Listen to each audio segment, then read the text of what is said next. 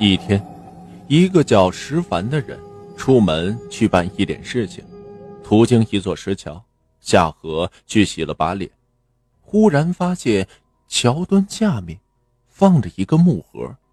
石凡环顾了下四周，确定没有人看见，赶紧跑过去打开了木盒。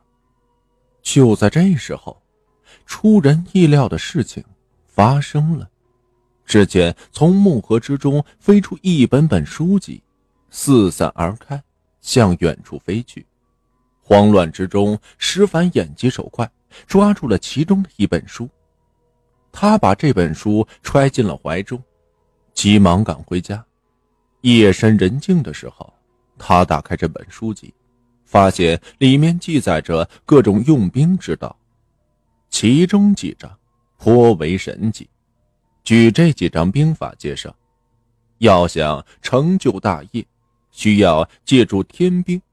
书里详细的记载了制作天兵的方法。这些纸人剪完之后，只要念出咒语，就可以请来一万的天兵。只要你愿意，就可以去取皇帝的脑袋。而且这一万天兵，个个刀枪不入，神勇无比。人挡杀人，鬼挡杀鬼。不过纸人的身上还有一道工序，要抹上桐油才能变得无敌，不然一旦遇到高人，就很容易完蛋。石凡大喜，心想自己吃穿不愁，什么瘾都过了，就是没当过皇帝的瘾。于是他连夜制作纸人。一连好几天，大门不出，二门不迈的。石凡他老爹石自有见他天天待在房间里，门还锁上了，心生疑虑，问着石凡：“天天猫在屋子里干什么？”石凡说：“没事就是睡大觉。”七天以后，终于捡出了一万的天兵来。当夜，他就念动了咒语，一股股黑烟冒起。这些纸人果然化作了天兵，整个带弹。他又念动了另一个咒语，嗯，把这些天兵封在了一个大箱子里。因为石凡知道，最关键的一步还没有完成，还不能出兵去攻打皇城。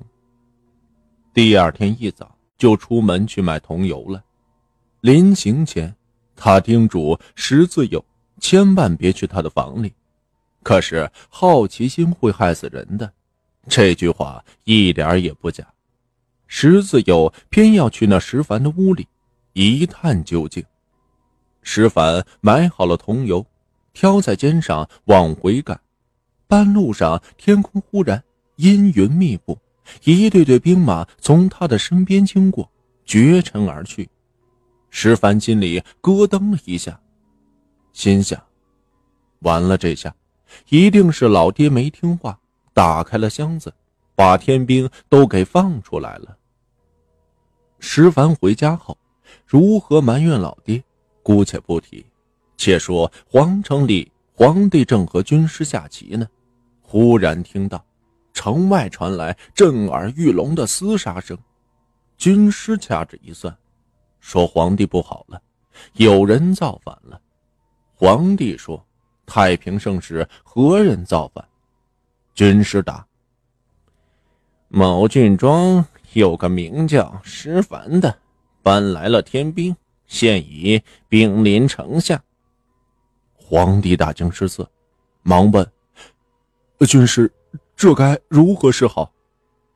军师笑了笑，说道：“圣上不必惊慌，此人虽厉害，可棋差一招。”待臣前去破法。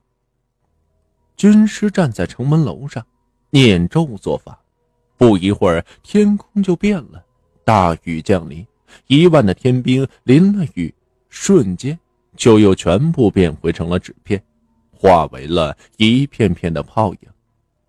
皇帝大怒，派兵把这石凡一家全部都给抓了起来，处以了极刑。痴心妄想的石凡。